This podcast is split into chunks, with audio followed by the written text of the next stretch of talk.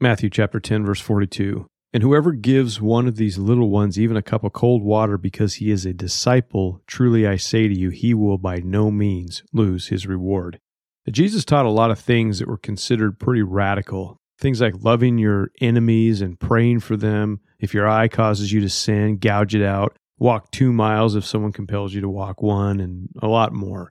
And we need to remember that in Jesus' instructions, we have God's perspective. It's not our perspective, it's not mankind's, it's God's perspective. And God's perspective often conflicts with mankind's perspectives, which comes from many sources other than God. And here, Jesus sheds light on what godly giving actually looks like. So, the thing given, which is a cup of cold water, it may seem insignificant to us, but to someone who is very thirsty, it means a lot. And this is an example of how we can use what God has given us to bless Him and others. So we look for opportunities to show God's love to those around us. And this is a great witness. And it allows us to be, as James says, doers of the word and not hearers only. In our world today, there is a lot of people, billions of people. Everyone has an individual story and everyone has an eternal destiny. And when we become sensitive to the Holy Spirit and begin operating like a follower of Jesus, doing the things he said to do and not being cold hearted, worldly, or hypocritical, we begin to see how important the message of the gospel is. Everyone needs salvation. But how do we, as those who have been given salvation through grace, demonstrate to unbelievers that Jesus is worth believing? One way is giving. I spoke to a lady a few years ago and we got on the subject of tithing. And she's a believer and she said that she gives no money to her church. Rather, she has two elderly parents who don't make enough to pay the bills, so her tithe goes to them. And this is an example of giving to God first. Honoring your parents by helping them in their final years is something I believe is very pleasing to God.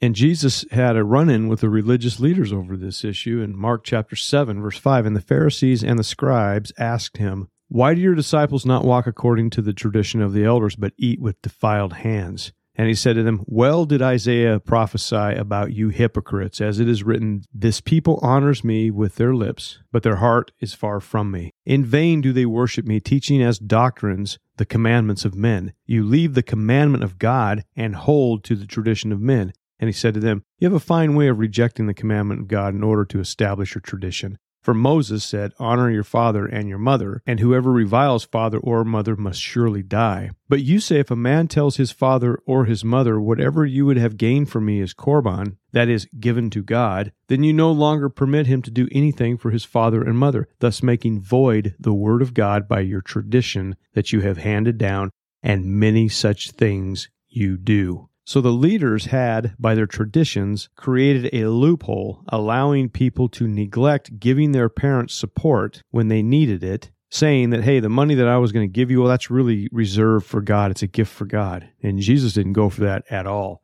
But that's what greed can do to people. Let your parents go without, creating whatever excuse you can conjure up, and that's supposed to be okay. So, in my conversation with the lady, she demonstrated a valuable principle for believers. You put your money where it pleases God. And for a lot of people, giving to their church, their 10%, that's good with them. They call it good. And that's fine. I can't argue with that. But here's something I began to learn about giving. When I would give secretly to a person, and it was part of the money that I set aside for God, part of our giving, I saw the joy and surprise in the eyes of those who received what I was able to give them, and it blessed them.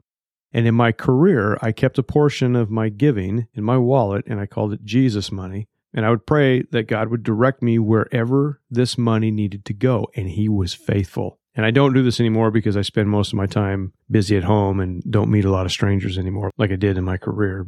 But when I was working and the time came and the need was presented, I would nonchalantly remove some money from my wallet, hold on to it for a few minutes, make sure nobody saw me, and then quietly present it to the person and I would tell them, This is a gift from God. He loves you. I want you to take this.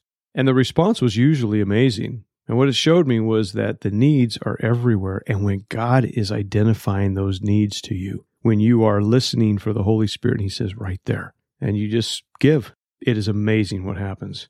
And I understood that if I'm faithful to be ready to give to random people, God points out those people. And to me, that's giving to God.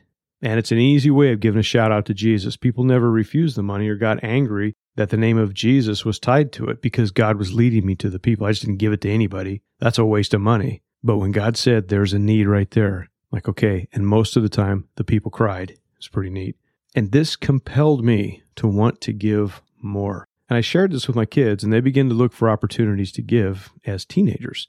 They had a little bit of money that they were earning, babysitting or doing whatever, and they learned to keep an eye out for the needs. And on occasion, they would ask, Hey, dad, you got any more Jesus money left over? And I discovered a need. And I'm like, Okay. And they'd kind of give me a heads up, and it seemed legit. Okay, here. And I would give it to them so they could bless someone and teach them the importance of giving to God by giving to others and being sensitive to the Holy Spirit's conviction because I get convicted by the Holy Spirit pretty routinely. I never felt convicted of dividing up the money that I was giving to our church and to others.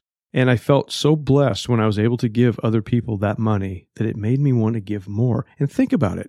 What do most unbelievers think of when they think of church? All they want is my money. And that's what I thought growing up. And I understand now that some churches are still all about the money. But what happens when God begins to work on a person, which he constantly does, who's very antagonistic towards Christians for whatever reason? Then God gets their attention and they're now wrestling with God like Jacob did. And then some stranger comes up and meets their need in a way that only God could orchestrate. What does that tell them about the God of the Bible? What does that tell them about the name of Jesus? And giving money in this scenario is a much better witness than simply giving them a track or saying, "Okay, I'll pray for you." Meet the need. James 2:14. What good is it, my brothers, if someone says he has faith but he does not have works? Can that faith save him? If a brother or sister is poorly clothed and lacking in daily food, and one of you says to them, "Go in peace, be warm and filled," without giving them the things needed for the body, what good is that? So also faith by itself, if it does not have works, is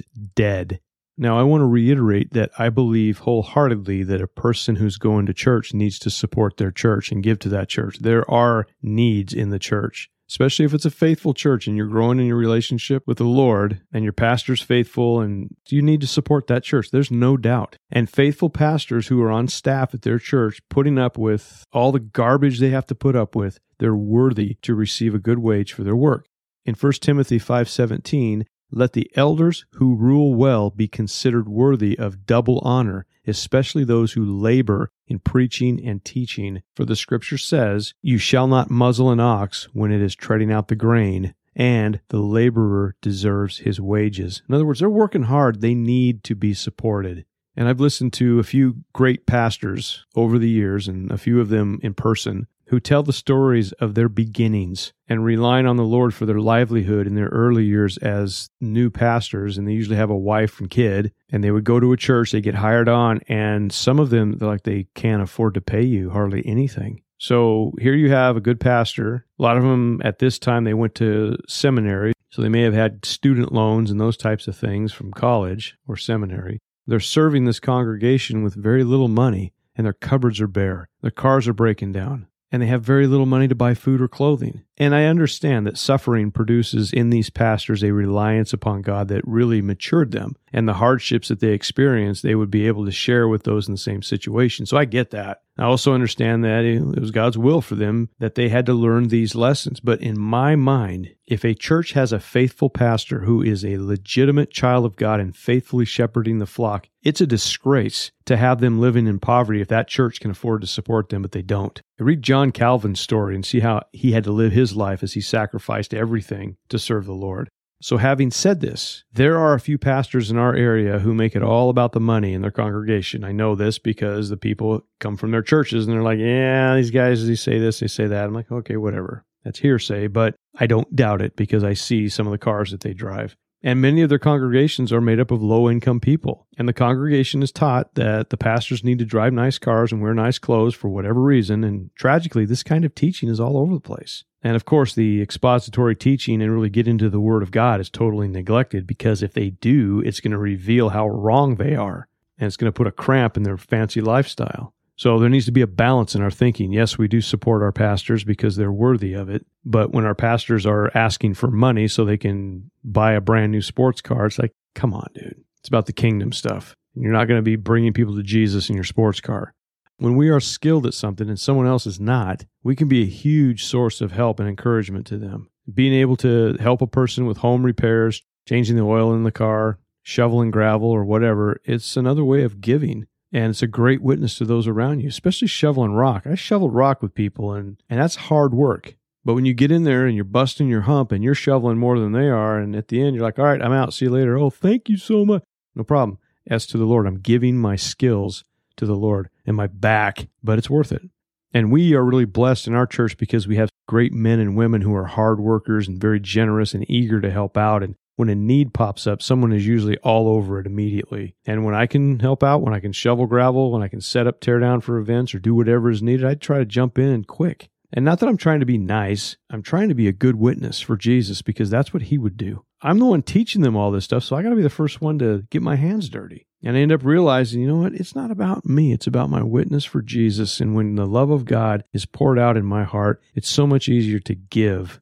So, summing up this series, it's my personal conviction that giving to God means we take what we have and we use it where He wants us to. The percentage you give is between you and God, and you should be cheerful when you're giving of your money, your time, your skills to the Lord and give where He directs you I realize when Jesus said it's better to give than to receive, he was right. You can't take your stuff with you into eternity, but you can invest your stuff in the Lord by using it to glorify Him. And in eternity, you can expect good things as a result. Thank you.